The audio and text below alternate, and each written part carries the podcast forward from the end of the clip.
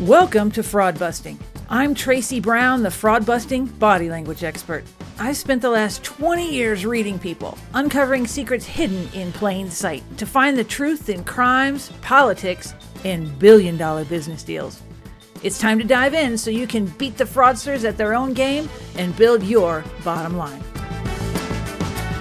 Jay Kennedy is an assistant professor at Michigan State University researching the impacts of insider threat employee theft, and product counterfeiting on businesses, as well as organizational responses to crime and deviance. His particular focus is on small and medium businesses.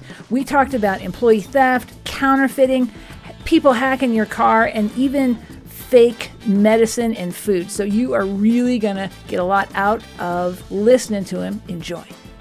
Let's let's have a little fun first so we can get to know you. Okay. Okay. So we're all at home here. Uh huh. How's your toilet paper stash? It's doing well. It's Is doing it? well. Actually, I was good. That was this was a concern to begin with, right? I was good initially. We had like uh, four packets of like you know nine rolls, so like thirty six rolls when the whole scare first came down, Uh huh. uh, and so we were good initially. And then I made a trip trip to Sam's like maybe two weeks in, and the guys had like a pallet of toilet paper, and they're just throwing it in people's cartons carts. So I picked up another case anyway. So I'm I'm doing good there. Paper towels okay right now. Kleenex was the was the issue, but I mean it, that's good too. So I think I'm Okay. good on paper goods so far. Okay. Okay. So, um, Tiger King, you watching it? I am not. Everyone is watching it but me. Um, and the problem is I'm busier. Than, I feel like I'm busier than ever right now. Me too. Me too. I don't know. Yeah. I've had so many people ask me about it because you know that's what I do is is read people in these in crazy crimes, and so I watched it and it's not the kind of thing I normally watch, but the cats are so interesting that I just kept and the people are just train wrecks, like individual train wrecks, and then you put them together with the cats and all the people, and it's just it's it's a So you're saying it's something I need to watch. I feel a little dumber now that I watched it. but um, I'm going to invite you with me over into being just a little dumber, Jay. That works. yeah. Okay. Um, a couple more questions. Yeah. What is the latest time that you have gotten out of your pajamas in this whole um, quarantine? So probably uh, it's probably I want to say 3 p.m. But here's the caveat: Okay. there's a it was like not 3 p.m. the day I woke up. It was like 3 p.m. the following day. Oh God. so, so you're going on 24 hours plus. Yes. Yeah. I thought I was Yep. bad at noon, but no, you take the cake. All right. Um, earliest time you started drinking. Do you have 11 o'clock, 11 a.m. You got any recommendations on breakfast wine? I don't because I'm mostly a red guy. Okay. Uh, I just finished a, a bottle, or close to finishing a bottle of sweet red that I brought back from South Africa. But um, I just finished off a bottle of New Year's Eve champagne, Ooh. making mimosas. Oh, so- okay. I was doing evening and morning mimosas. Ooh, love that. Okay, okay. It sounds like you're doing the quarantine right. One last question, I think. D- did you make that one random quarantine purchase? I don't know if it's random. So uh, one of the things that I used to love doing was building scale models. Okay. And there's a model that I've wanted for probably 30 years that I bought. It still hasn't come in yet, but I bought it. And What it's, is it? Um, it's a model of the USS Enterprise. I'm sorry, the USS Nimitz. Okay. It's 135 scale, so when it's fully put together, it's about 38 inches long. Ooh, that's a good one. So the Nimitz, isn't that in, down in um, Norfolk? I don't know where the Nimitz is right now. I'm sorry. Okay. I wasn't sure if I might have been on it. Is it, you know, if it's parked somewhere like for tourists or is it more? I want to say it's still up and going. Um, Okay. Well, we'll have to look that up. Someone will write in and tell us, I'm sure. Yeah. Um, I'm interested in that. My husband is a model train guy. Oh, really? So, Okay. Yes, in our basement we have the the train room, and I am fascinated by it. I absolutely love it. And he he bought me a um for his little town. He bought Uh-huh. me the the Dairy Queen. So that Oh, nice. that's fine. Yeah. so all right okay on to some of the fun stuff and you sent me i gotta tell you you sent me your your cv and your resume and i did not expect 13 pages out of it um, but i was just riveted by everything you've done so let's talk a little bit well do you want to talk first about counterfeits or employee theft let's let's start small and get bigger Sure. So I guess let's talk employee theft. okay Um, and the reason I got hooked on employee theft was uh, I'm a member of a number of fraternal organizations. And uh, one of them, there's a guy who was a member who um, stepped into the head role when I was supposed to after I left. Um, and we found out that he had been embezzling from us for probably 10, 15 years. Oh, so fraternal, was one of fraternal organizations meaning. Uh, I'm a Mason. So Oh, you're a- amazing. Oh, cool. Okay, okay. Yeah, so our Masonic Lodge. Uh, and his dad was one of our oldest living members. Uh, and so this guy took over as master. And when he did, the guy took over as, as secretary, noticed a bunch of stuff going wrong. I mean, he, he was, you know, skimming. He used a lodge credit card. It, cash wasn't being deposited, right? And so the question that came to mind is one, why would he do this? But also, what's the impact to the rest of us who like have this emotional relationship with this guy, this connection? And so I started looking at all right, employee theft in small and medium enterprises, and what's the impact? And that led to my dissertation. Uh, and that line of research is what got me into product counterfeiting because of the appointment that I have at Michigan State. Oh, okay. So let's go back to this one Mason. Mhm. Why did he do it? Did you get to the bottom of it? No, we did not get like that. Final question of it was, you know, he needed float or, you know, definitely um, lifestyle enhancement, right? Mm. So he would like take trips and, you know, put on a life credit card and, oh, you know, I accidentally used this credit card, but then forgot to pay it back. Oh, that's what they all say. Um, yeah, yeah, oh, of course, right? I was getting around to it. You know, I, I had the money there. Um, but then, like things like uh, his home and internet on the lodge account. So, you know, we were paying for home internet and TV service. Um, the cash not being deposited is a real easy one, right? There's no way he can't. He can produce receipts for what he bought, right? He Mhm. just bought stuff. Uh, and so there was no real good reason. He, I don't think there was ever a full, yeah, I did it, you got me, I'm really sorry type of thing. There were a lot of excuses in there. Um, so never got a full explanation. But Did Did you all kick him out? yeah, so this is what the, the, the struggle, and I wasn't present at the meetings at the time because I was out of state. Uh, but the, the question was, well, what do we do? Do we kick him out? Do we take him to court? All this other stuff. And I said, well, the, our Masonic was pretty clear on what we need to do and bring him up on charges. Um, but need to pursue this criminally as well. Like, this is something we need to do if we ever want to try and get money back. And then, well, we could put a lien on his house until he pays, and he, he's promised to make payments back to us, and blah, blah, blah. And obviously, none of that stuff, you know, fleshed out. So uh, they decided ultimately that it's just a loss, and you know, we're going to kick them out and and let you know that be got, be done. Wow. Well, because most most fraud never gets paid back like that, No, and most of it's also not prosecuted. nope. and I know I know you have some research on that. So let's let's get in let's let's kind of take the flow here. So that led you to, to counterfeiting a little bit. Well, that yeah, that opened the door to the counterfeiting opportunity. So um, Michigan State has a center, a research center that does work in product counterfeiting. And because I got an MBA as well as my PhD, and my interests sort of meet in the middle of business and CJ, um, I was a good fit for that position. And so when I applied for it, you know, I, I kind of got that role, and I learned product counterfeiting kind of on the job, right? So it became a large part of my research agenda. Uh, but the overlap, there's a, a, a decent amount of overlap in terms of the theory that gets applied to it. Mhm. Um, but counterfeiting is only done for money, right? That's the only reason people do product counterfeiting. Well, let's let, let's talk about it. Um, because I didn't realize how much counterfeiting there really is. Um, it goes from like Gucci purses, which everybody knows about.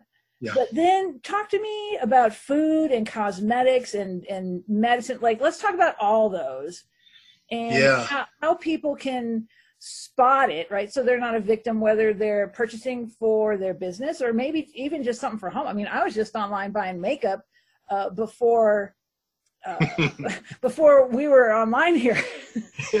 Uh, don't go to Santee Alley in California uh, and buy, try and buy from there. Um, Wait, what, So- what's it called? I got to write that down. there's a place called Santee Alley in LA, Okay.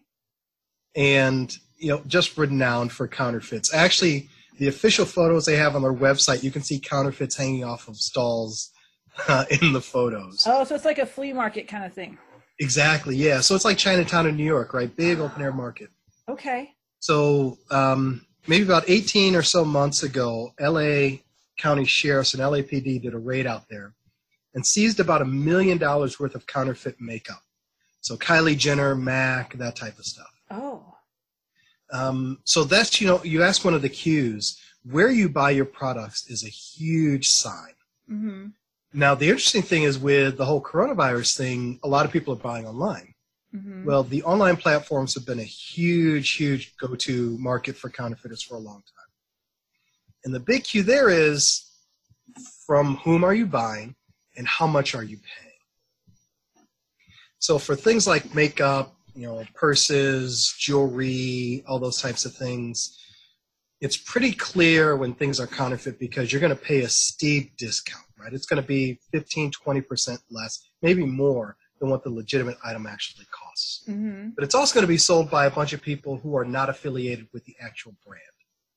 Now, sometimes brands sell through distributors, and you, but you should be able to get a list of authorized distributors from the brands. So if you can't find that the person selling this product is an authorized distributor, it's probably it's suspicious at the very least, if not outright illegitimate. Now, how many people are going to do that when they go on Amazon? I was thinking going nobody's there? going to do that. Nobody does that. I'm not, Jay. No, right? Nobody does that. So Right. all the things that would protect us, now that's without what the platform should be doing. Uh huh.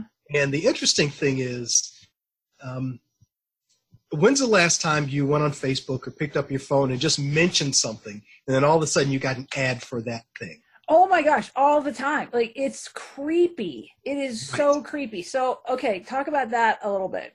So if we've got the technology to be able to discern what type of products you want, we should have the technology to pick out the cues that lie behind these counterfeiting schemes, right?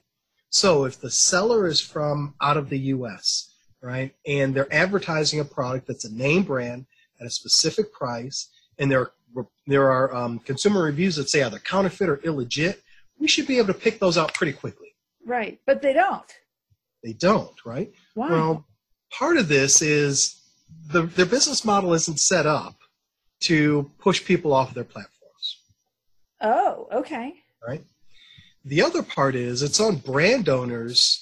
The argument they, that many of these platforms take is it's on brand owners to protect their brands.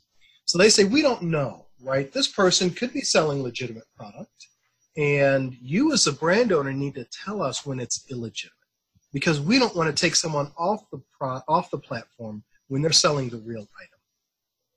And so they've created this nice little bubble, right? I can claim ignorance. I don't really need to do all this work, and the onus is on the brand owners and the consumers. Now, even worse, say you buy a product, right? You're online, you're looking for makeup, you buy what you want, you get it in, you get it home, and you say, "This doesn't smell right or it doesn't look right. I'm going to return this." And you you say, "Hey, Amazon or whoever, I bought this product. I think it's counterfeit. I'm returning it to you." You would think they would have a responsibility to destroy it or quarantine it or send it in. No, it goes right through their normal return goods uh, system. Probably winds up in a bin that gets sold in bulk to somebody who's just buying bins of return stuff on an e-commerce platform, Sure. and it gets right back out into the environment. Wow. So, so these count. So not only are we uh, well, the counterfeiters end up stealing a brand ultimately, Yeah. uh, but it's not. Like, how many people get sick off this stuff? Well, it depends. World Health Organization estimates that about a million people a year around the world die from counterfeit medications. Uh huh. Um, in the U.S., the numbers are much smaller because we've got a much stronger healthcare infrastructure. But developing world nations see a ton of this stuff. So estimates are about 200,000 people a year in Africa die due to counterfeit malarial and antiviral vaccines. Really? Vaccines? Oh, that's creepy. Like, so is that why when, let's say, people go to Mexico or they go to Cuba to get medicine, what are the chances that it's counterfeit? So it depends. Um, it's it's higher than the U.S., but not as higher as a place like Africa or South America. Cuba, you're going to have more issues than you will Mexico. Mm-hmm. Mexico's got a pretty decent supply chain uh, with pharmaceuticals, but you know the further you get to the global South, the further your likelihood increases. Wow. Um, and so there's a couple reasons for that. One, so one of the things that we see in Africa is people willingly buy counterfeit medication because they can't afford the legitimate stuff and they're hoping that the counterfeit stuff has a little bit of the real stuff in there. Okay, but it doesn't. It doesn't, for the okay. most part. Right? So it's like sugar water. At best, yeah. You're hope it, you're good if it's sugar water. Right? Like not not like Splenda water. right. Or not like you know fentanyl laced, right? Yeah, yeah, yeah, huh? Which wow. stuff coming out of China we see all the time. Um, really? Yeah. Yep so so there's factories just set up doing this or mm-hmm. are they making a lot of products some are legit and then they get an idea and then they make some that like they figure out they get away with replacing the expensive ingredients with something else? Or how does how does this really why is this not stopped? Because it would seem if you went to the source you could figure it out but tell me about that. So that's a good question uh, and actually a very good observation. So we see a bunch of different schemes. Uh, for pharmaceutical counterfeiting, it is much, much less the case that we see a plant running a third shift and putting in a, a phony chemical. Mm-hmm. They're typically standalone operations, and they're not large scale manufacturing operations. Typically, it's somebody that's got a small warehouse or they're operating it out of a basement or a garage. Really? Yeah. Okay. And I mean, you can go online and buy pill presses you can go online and buy vials. You can go online and buy all the packaging stuff that you want. And then you just get whatever ingredients you want, you put it together, and you can ship it out the door. Because it's not labeled as medicine, as pharmaceutical, right? Because they lie about what's on the packaging, mm-hmm. uh, what's I'm sorry, they lie on the packaging about what's in the container. It's difficult to trace sometimes. Uh, now, that being said, there are some instances where corruption gets involved, right? Uh, fraud is fraud, mm-hmm. and people will bribe their way to get out of these schemes or to fly under the radar of the local government. Um, but if you have something that's labeled as like a nutritional supplement, but it's actually counterfeit Viagra, uh, you know, there's a bunch of different ways you can hide that so that you, you know, stuff doesn't come back to you. Uh, false names when you're doing uh, Western Union reports, uh, Western Union transfers. So, you know, the money doesn't get tracked back to you. Uh, oh. Bitcoin. Yeah, Bitcoin. Let's talk about that because hackers and oh. terrorists oh. love Bitcoin, and I guess now counterfeiters. Yep, it's a it's a great way to get paid and to avoid a paper trail because there's there you know there are no BSA Bank Secrecy Act requirements around Bitcoin. Right. Yeah. Um, it is the shady underworld currency. Uh, and because we do see criminal organizations and terrorists involved in product counterfeiting, it's a natural overlap. Uh, and so banks typically won't process transactions to these shady sites. They've gotten on board credit card companies as well. Okay. And so it's, you know, yes, you can pay by credit card, but you use your credit card to buy Bitcoin and then you send us the. So that's that's a big flag. Uh, yeah. Whenever, whenever it looks good, and then they ask you to pay by Bitcoin, run. Yep, yep. Or to do a uh, a wire transfer or uh, you know their electronic check transfer thing. Yeah. Mm-hmm. Oh, okay. Okay, got it. Head for the hills. Yeah. Huh? Now, what about counterfeit food? I mean, I was thinking about like, what if my Oreos were counterfeit? Like, I mean, you'd take, you'd figure it out in one bite, wouldn't you? Or what? Like, what's the biggest product that's out there? Um, how how can we tell besides taking a bite? Like, what's? Tell me about that. so yeah, I mean, you can take the bite, but you've taken the bite. Uh-huh. Too late by that point. right?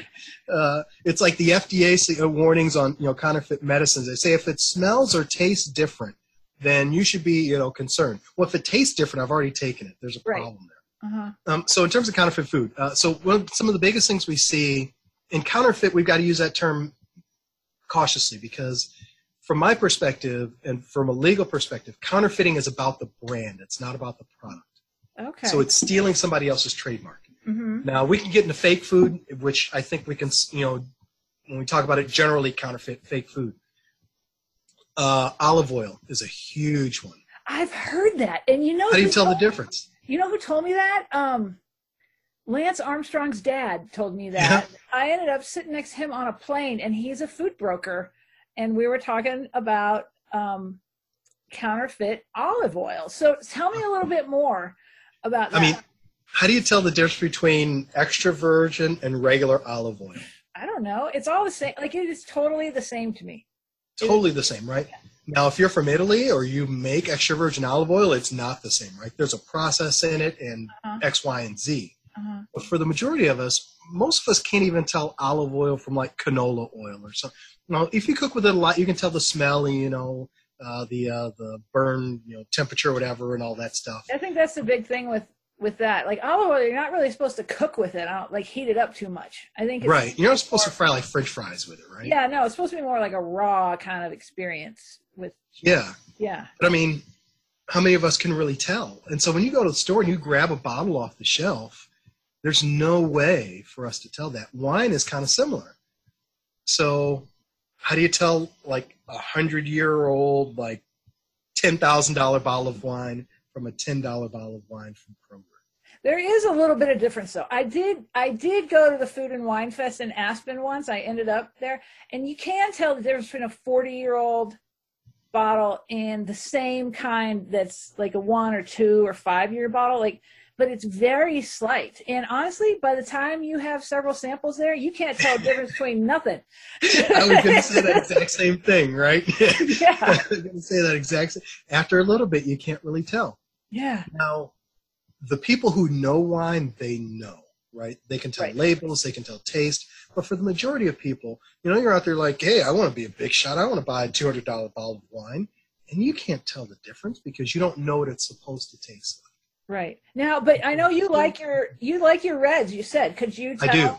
could you tell a difference? I mean, knowing what you know, like how's your palate? Have you adjusted or Not really, um, because I drink so much and I don't drink it all the same, right? Um, you know, there's a couple of like really good bottles, Opus One, Caymus, um, Mondavi Private Reserve Cab that I really, really love, but I've had those like once. Mhm. And so I, you know, if you put two glasses in front of me, I could tell the difference between one of those and like a, you know, a $10 bottle cheap wine. right. But if you gave me like a forty dollar dollar bottle or eighty dollar bottle, really good wine, and like a two hundred and twenty dollar Caymus, I would say it'd probably be difficult for me to tell the difference.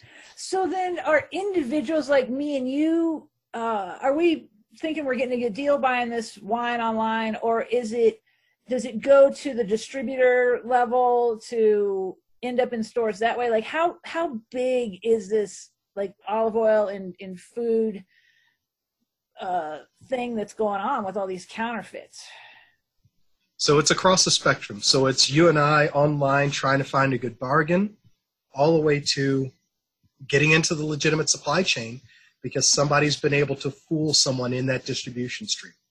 And once you do that, right? Say you're talking about a wine distributor and you've got like two or three layers of distribution. mm-hmm. Once you feel that first, once you fool that first distributor, you put what's called a veil of legitimacy on that product. okay So now it's not coming from some random person. It's coming from a distributor that we know that we trust. Same thing with pharmaceuticals, right? And so as it moves through the system, the more it moves through, the more legitimacy it gets, and the less likely we are to question it. But the counterfeiter's long gone, right? They made their first sale, they're gone. They don't care. The rest of us get stuck with that product. Wow. Okay. So then you're out and about researching this stuff, seeing what's going on, but you're not really in law enforcement per se. uh, that I know about, okay, or maybe that anybody here knows about. wink, wink. but what what are you doing? Are you finding? Are you making friends with some of these guys and going down in their basements and seeing what's going on over in Africa, or and calling it in later, or what? What? Tell me, what's your? it would be hard to walk away from all this stuff that you know. Like, tell me about that. So I do I do um, a bit of my own kind of investigating on the ground. I've made a relationship with one individual who sells counterfeit goods, uh, although I haven't spoken to him in a while. Uh, but as a researcher, my it's not my responsibility to go in there, identify stuff, and then call them the you know the good guys to do a takedown. Right. My job is to do the research, and so I've got a responsibility to my research subjects that if they're sharing this information with me, I need to keep their information confidential.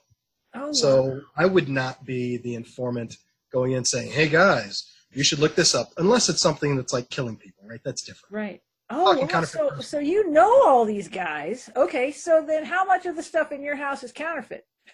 Oh, none, none. I actually I went through a I went through a period when I first got this job that uh, let's just say I spent quite a bit of money replacing a lot of my wife's purses.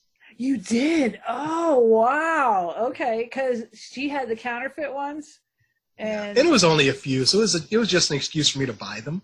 right? Because you know it was a nice. She liked them, and it was a nice gift. So uh, she had like maybe two or something, and I uh, it it was like a, a three for one ratio, maybe. I don't know. Okay. All right. So you were only But out yeah. a couple thousand dollars. Yeah, just a few. You know, Okay. Um, okay. but you know, uh, but so good question, right? You say that. I don't know sometimes because I've been fooled, and several other people in my research center have been fooled into buying counterfeits when we thought it was legit. And they're that good. Uh, But then how how did you figure it out? Like what'd you buy? How So I'll give you a great I'll give you a great example. We have a summit every year where we bring brand owners on a campus and we talk about product counterfeiting. Okay. And we made one or we got one year one of our little tchotchkes was one of those little portable phone chargers. Okay. And it had the uh, Center for Anti-Counterfeiting and Product Protection logo all over it. And one of our partners uh, is Underwriters Labs, UL. And so they came to us and they said, you know, and we handed these to all of our participants, law enforcement, brand owners, everybody. And they said, you know, these are all counterfeit, right? oh no. The bottom, the tag on it or the label said battery manufactured by UL. Uh-huh. UL doesn't manufacture anything. They just verify processes. Oh boy. Okay. So we had gone through a, a Michigan State University approved vendor, right? We had done everything right. It had our name stamped right on it, and it's counterfeit. oh my goodness. Yeah.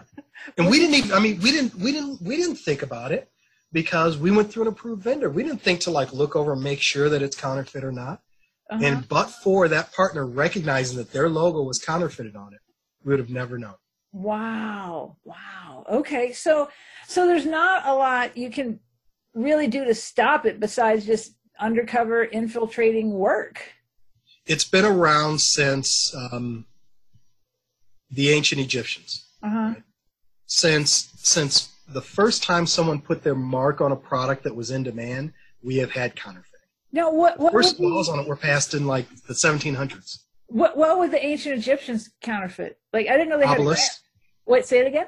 obelisks, and other monuments. Oh. Okay. Certain makers, apparently in ancient Egypt, there would be certain artisans who would make you know obelisks and other sculptures and things like that, and they would put their unique mark on it, and those were counterfeited. Uh, ancient Chinese vases, um, Greek sculptures.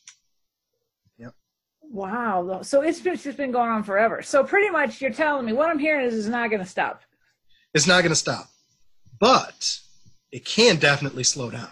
Right. Because we just got to pay attention as consumers the best best that we can.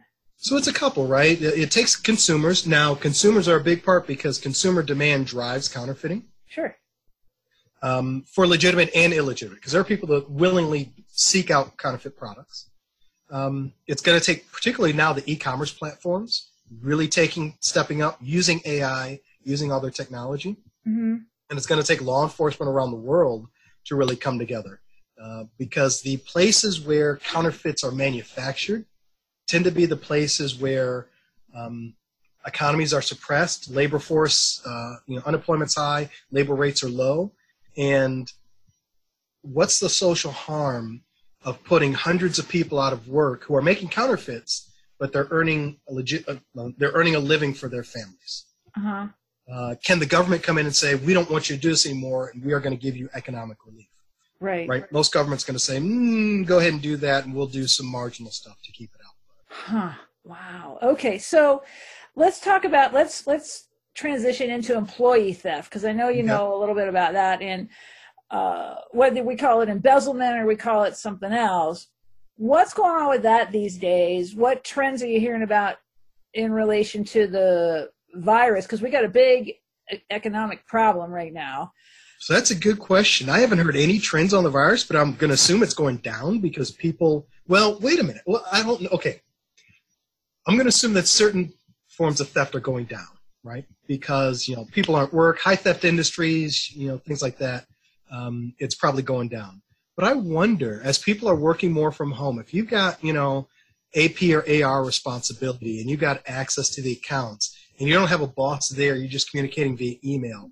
I wonder what's happening in those situations, right? Where somebody's got access to a bank account or the checkbook. Well, There's always most time a paper trail, but no one looking over your shoulder is close. Yeah. They, got other things to, to worry Yeah. about right now. They're worried about making sure customers are still there. They're worried about making sure their employees are safe and healthy, right? If they weren't opening up bank statements before, they're definitely not opening them up now. Right, right. So, Uh, so where are you seeing the biggest employee theft these days? Like what department or what job description, or is there a profile of someone? Tell me about that. So that's a good question. Um, and I don't know if I've got the right answer to that because there's there's so much of it going on. And I'll say this, I think we're seeing some new ways in which theft is happening. Okay, talk about that. Um, so the advent of electronic, well, not the advent, but the growth of electronic banking and the push for more things being online, particularly with cash apps on people's phones. Um, Cash apps like uh, like Venmo, Zelle, okay. things like that. Mhm. Um, with the ability to link those to a bank account, right? So you know, you go to your bank account, send money via Zelle or you know Venmo or whatever, right? On the bank statements, it just says that you sent money via this app. It doesn't say what it went to. mhm. You can put a note in there if you want, but if not, then you don't. And so, you know, that bit of ambiguity, if you're bank, if you're a small enough business or a medium sized business and you've got an, a uh, customer that you pay, particularly with the gig economy, right, that you pay with these type of means, I would see that as a great opportunity to start taking money off the top, right?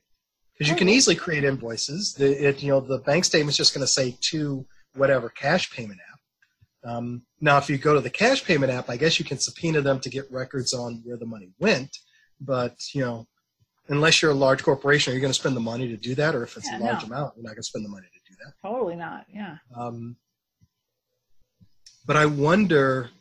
Uh, so one of the things that I was before the whole crisis, you know, we were doing really, really well in terms of the unemployment rate. Yeah.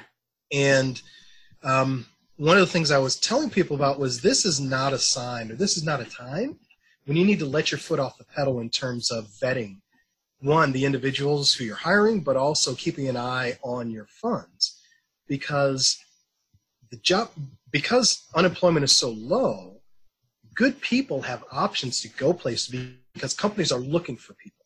Mm-hmm. And so there's no disincentive to leaving on a you know on the turn of a dime if you're a good if you're you know perceived to be a good employee and you feel like you know the heat's coming down on you.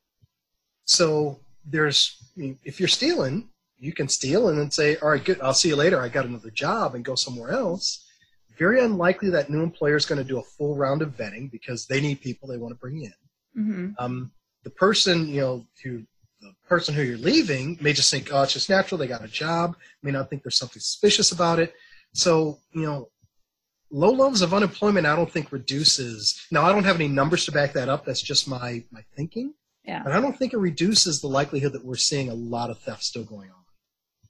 Right. And now that unemployment's high, we'll see now. Yeah. Now what's going to happen when people come back to work?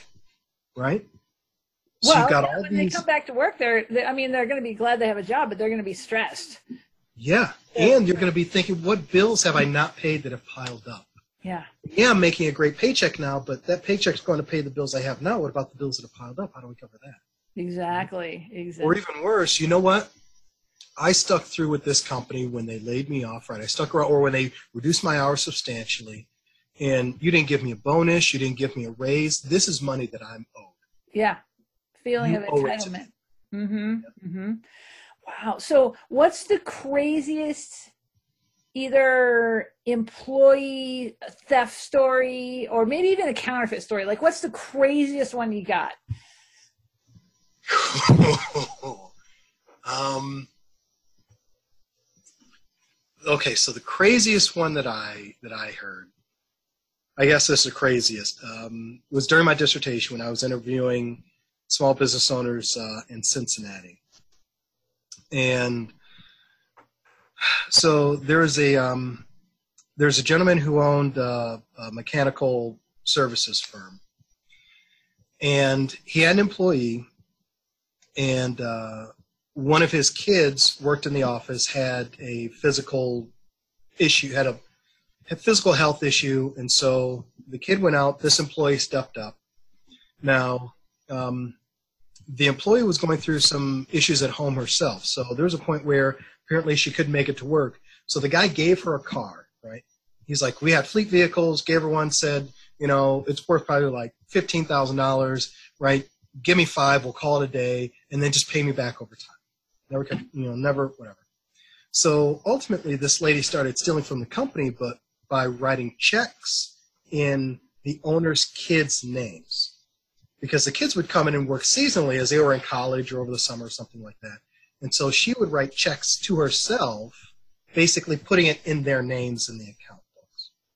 Okay, wait. So putting it in their name meaning So on the ledger, uh-huh. she would put the funds under the kids' names, but she would write the check to herself. Oh, okay. Right? Okay. So we paid Jay, right? We paid Jay three thousand dollars this month, but in reality, only got a thousand. She took two. Uh-huh. Right. Wow. Okay. Well, Check fraud. That's what that's what I'm hearing from So there's that. Yeah. And then when she was caught, so when she was caught, the accountant, the accountant who was looking at it said, "Well, we got about like five thousand dollars here." She said, "Yeah, yeah, it's five thousand dollars." Then of course, you know, dug a little bit more. Oh yeah, no, it's ten thousand. Oh yeah, no, no, it's fifteen. So it came out. I think he said it was somewhere around like forty-five, fifty thousand dollars. She did not pay anything back for the car, so she got the car. Uh-huh. He took her to court. The judge said, "Well, I can throw her in prison, but then you'll never get, you know, restitution. Let's just do restitution." This guy said, "Okay, I'll do restitution." So she got restitution. Uh, I think she was paying like ten dollars a month or something in restitution. Ten dollars. Yeah, she got a job at another firm in the area. Started stealing from them almost immediately. Went back to jail. Right, went back and ultimately went to jail for that. Mhm. The owners of the two companies knew each other because they were in the same industry. The owner of the victimized firm, the, the second firm, calls up the first firm and says, Why didn't you tell me this lady was a thief? He said, You never called to do an employment check. If you had called me, I would have told you anything you wanted to know.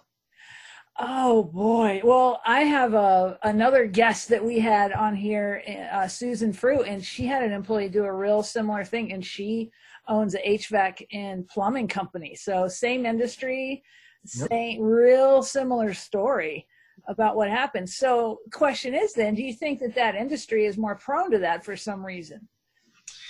You know, given everything I've looked at, I don't think so. Um, Just an I think it's across. So actually, so you know, good question because this this brings something back that I had forgotten about.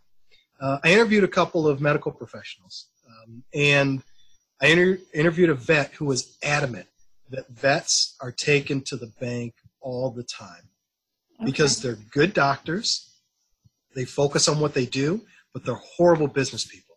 Okay. And so they give no oversight and they have no clue when money's gone because they get a lot of money in. And It's just so long as everything's operating well, it's good. And he said, I know guys who have been taken, you know, they've been cleaned out and they still refuse to do any type of um, oversight or um, guardianship within in in house with people.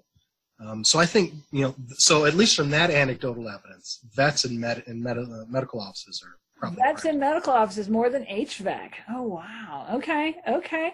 Now, um, let's see. I don't want to keep you all day here, but I'm really curious on one more thing on the, on your CV that you sent me. It looks like you got a big grant from Ford to Yeah. to do automotive cybersecurity research. So, Yeah. because all our a lot of cars are hooked up to the internet now. I assume that that's what uh, what you were studying, but tell me a little bit about that. So I got uh, I got pulled into this uh, through a buddy of mine, another professor at Michigan State, Tom Holt, who's a cybersecurity expert. Uh, and my role in this was to one apply criminological theory, but also look at the insider threat. So when you go to your car, right, particularly a modern car, and you get in your car, you know, I get in my car, and my phone automatically connects to my car. So someone trying to hack into my phone, very very difficult. But when I take my car to the service, you know, department, and they plug that little thing into the OBD2 port, Sure. they get access to all of the computers in the car. And so any information that's on any of those computers, they can get access to.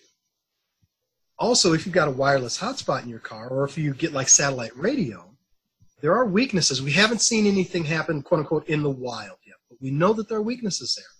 The people can get in and hack into those systems, and they can get access to all of your data via your car.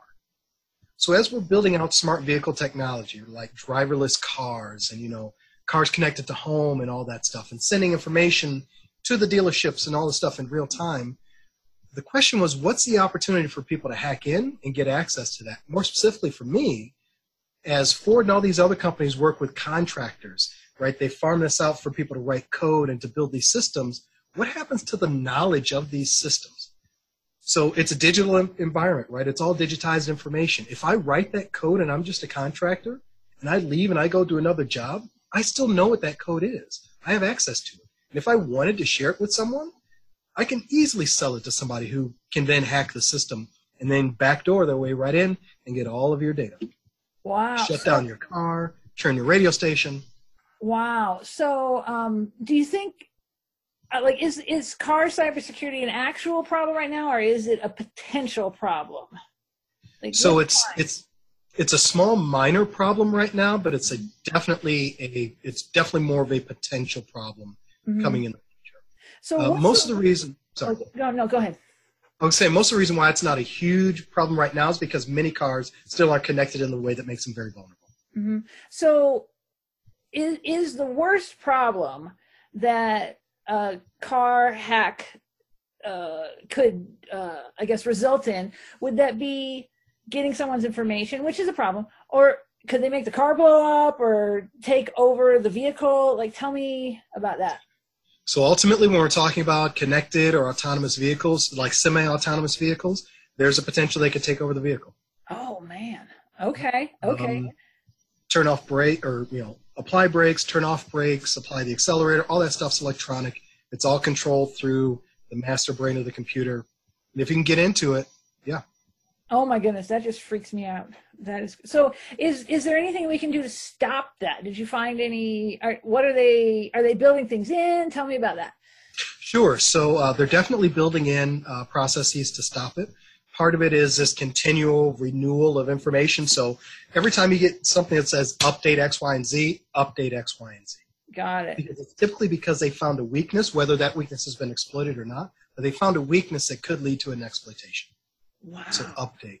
Okay. Uh, the other thing is they're building in a lot of redundancies to try and stop, you know, so it's not just one system they have to overcome, it's multiple that have to be overcome. And then they're doing a lot of stuff that they're not telling us about, which I think is a good thing. yeah, absolutely. So so we don't have to worry about terrorists taking over our cars just yet. Is what I'm hearing. Okay. I'm very relieved about that. So- No, no, you're good for now. Good deal. Good deal. All right. Well, uh, what is the one thing I haven't asked you that can really, like, the knowledge of which can really help the people listening to make their lives uh, more safe and uh, more on the up and up so they're not a potential victim? Um, so I would say, you know, the anything about the value of being proactive, right? So with both employee theft and product counterfeiting, we see a lot of reactivity. Right? People may have fidelity insurance, but they've got like hundred thousand dollars in a you know ten million dollar business, right, uh, or even larger. And it's not until after something has actually happened to them that they start to see the value of being proactive. And so, you know, I wrote a paper with my mentor Mike Benson about the emotional impact of employee theft. In small and medium enterprises, there's you cannot understate that. The narratives that we had lined up very much with the narratives of victims of sexual assault. And so this is a this is a long time like the people that I interview, some of them it was 10, 15 years ago that they, you know, they were stolen from. They they had visceral responses. I worried about re-victimization, you know, issues because we were talking about these things. There were visceral responses to the fact that they were reliving this violation of trust, right? Somebody I trusted, I had known for years, I brought into this business and they stole from me and like I just I they they still haven't been able to process it. I you can't put that in words how much of an issue that can be. And so I really, really preach proactivity. And part of that is, and you know, I mentioned this to you before, right? Having, and this is something I really need to get back to, is developing that script of what do I do if I have a theft? And the research on psychology says that one of the worst times for us to make really important decisions is when we're in one of those situations when we've been victimized and we're trying to process all of this emotional trauma. At those points, we make horrible decisions. So the best thing to do is to either pass decision making off to somebody else or to beforehand, if you're you know, cognizant enough, follow a script on I'm going to do X, Y, and Z. I'm going to contact my accountant. I'm going to shut this bank account. I'm going to call the police. Having that plan specific to a business, I think, is the best thing that a company can do. So having an emergency plan. Yeah. Is what. And so. Yeah. that's something I really want to develop, right? What does that look like? What's the basis of it, right? What are the things that you need to have in there? And then, you know, once it's done, it sits on your shelf and you update it every once in a while as situations in the business change. But if you never have to use it, small investment, you never have to use it. But when you do have to use it, so important. It's so, like insurance. So that that's what you were telling me about how you haven't quite de- worked on developing your products like you wanted to. Is that the one you were telling me about? That's that's the one product that I think we really really need right now the difficult the difficult sell in there is if you've never had employee theft, think, well, I'm not going to have an employee theft, or no one can steal enough from me to really have an impact, or you know, it's not really worth it, or you know, I've got a good structure in place. Don't have time. Very well, but there are thousands, millions of people who said the same thing that have been victimized. Well, exactly. Until it happens to you, man. But yep. uh, so, Jay, how can people get a hold of you so you can help them with their plan? Sure. So the best way to reach me is just to email me. That's jpk at msu.edu. Or you can just type in J. Kennedy, Michigan State University, and you can find me via Google that way. Shoot me an email. Um, and more than happy to talk to people individually about their specific circumstances because this isn't an off the shelf thing, right? It's it needs to be specific in many ways to each individual's business because it's different. Yeah. Uh, but I'm always open to talk, whether it's about product counterfeiting, keeping them out of your supply chain if you're a brand owner and you're worried about it, employee theft, whether you just want to talk about how Michigan State's potentially going to do if we have a football season. Thanks for joining me. Make sure you subscribe to this podcast, rate and review it. I'll see you next time.